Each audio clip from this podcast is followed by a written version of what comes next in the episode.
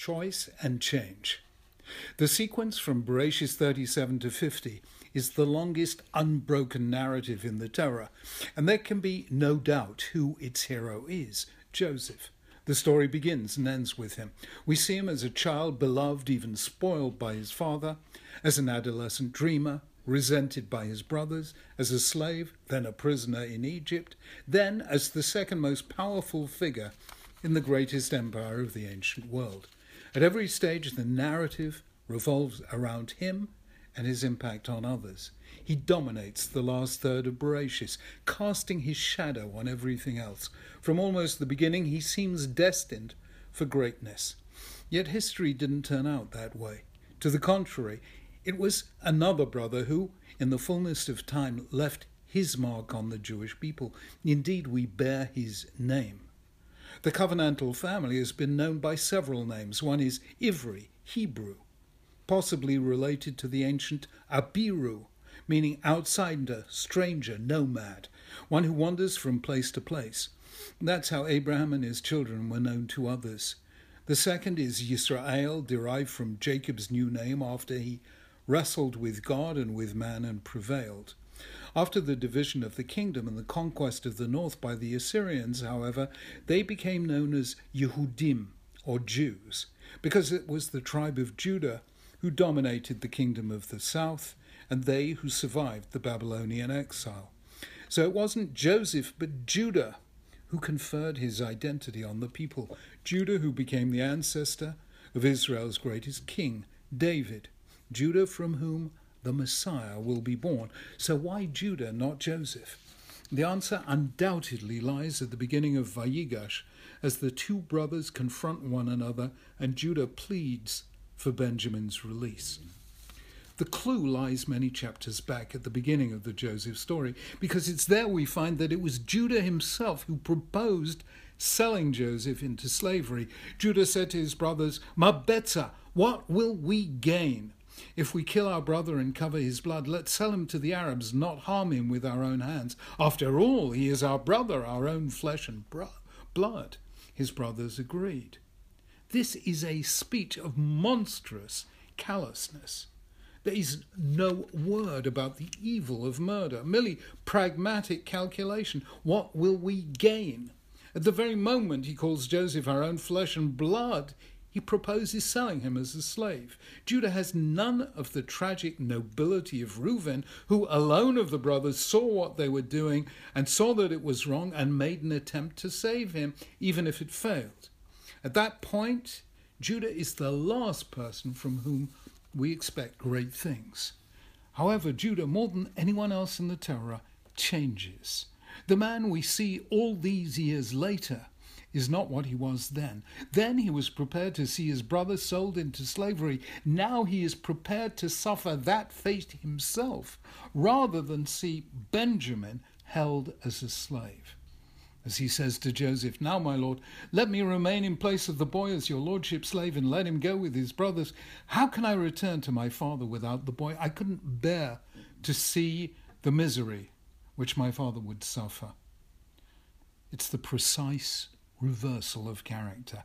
Callousness has been replaced with concern. Indifference to his brother's fate has been transformed into courage on his behalf. He's willing to suffer what he once inflicted on Joseph so that the same fate should not befall Benjamin. At this point, Joseph reveals his identity. We know why. Judah has passed the test that Joseph so carefully constructed for him. Joseph wanted to know if Judah had changed, and he had. This is a highly significant moment in the history of the human spirit. Judah is the first penitent, the first Baal Tshuva in the Torah. Where did it come from, this change in his character? For that, we have to backtrack to chapter 38, the story of Tamar. Tamar, we recall, had married Judah's two eldest sons, Er and Onan, both of whom died, leaving her a childless widow.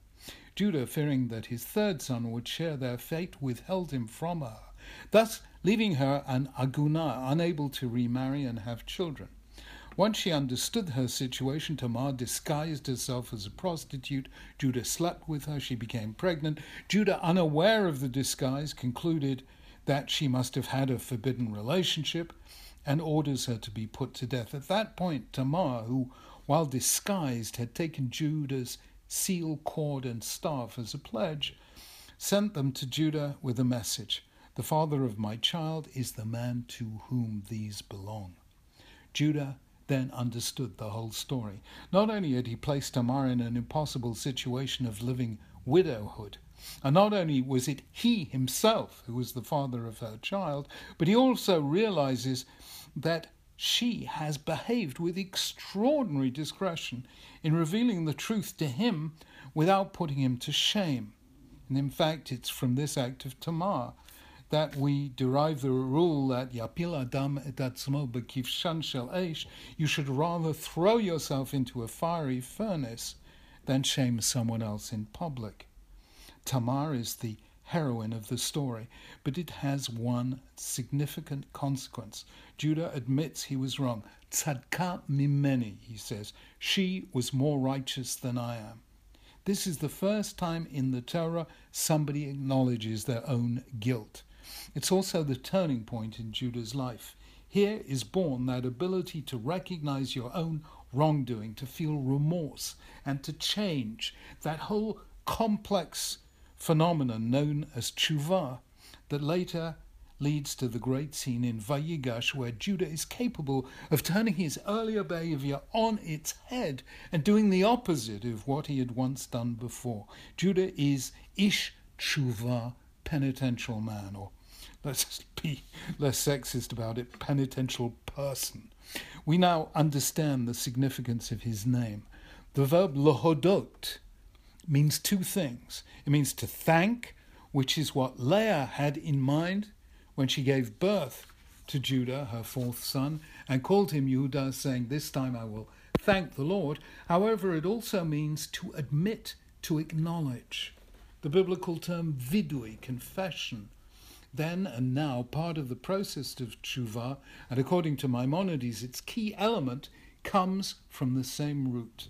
Judah means he who acknowledged his sin. We also now understand one of the fundamental axioms of tshuva. Rabbi Abahu said, it's Gemara in Brachas, that in the place where penitents stand, even the perfectly righteous cannot stand. And his proof text is a verse from Isaiah Shalom, shalom, larachok v'lakarov, peace, peace to him that was far away and to him that is near. The verse puts one who is far away ahead of one who is near. As the Talmud makes clear, however, Rabbi Abahu's reading is by no means uncontroversial. Rabbi Yochanan interprets far as far from sin rather than far from God. The real proof is Judah. Judah is a penitent, the first in the Torah. Joseph is consist- consistently known to tradition as Yosef Hatzadik, Joseph the righteous. But now look what happened to them. Joseph became Mishneh Lamelech, second to the king, to Pharaoh. Judah, however, became the father of Israel's kings. Where the penitent Judah stands, even the perfectly righteous Joseph cannot stand. Judah stands for royalty, Joseph for deputy to or second to royalty. However great an individual may be in virtue of his or her natural character, greater still is one who is capable of growth and change. That is the power of penitence, and it began with Judah. Shabbat Shalom.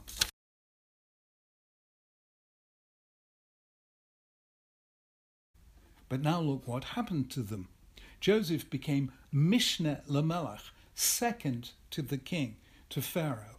Judah, however, became the father of Israel's kings. Where the penitent Judah stands, even the perfectly righteous Joseph cannot stand. Judah stands for royalty, Joseph for deputy to or second to royalty. However great an individual may be in virtue of his or her natural character, greater still is one who is capable of growth and change. That is the power of penitence, and it began with Judah. Shabbat Shalom.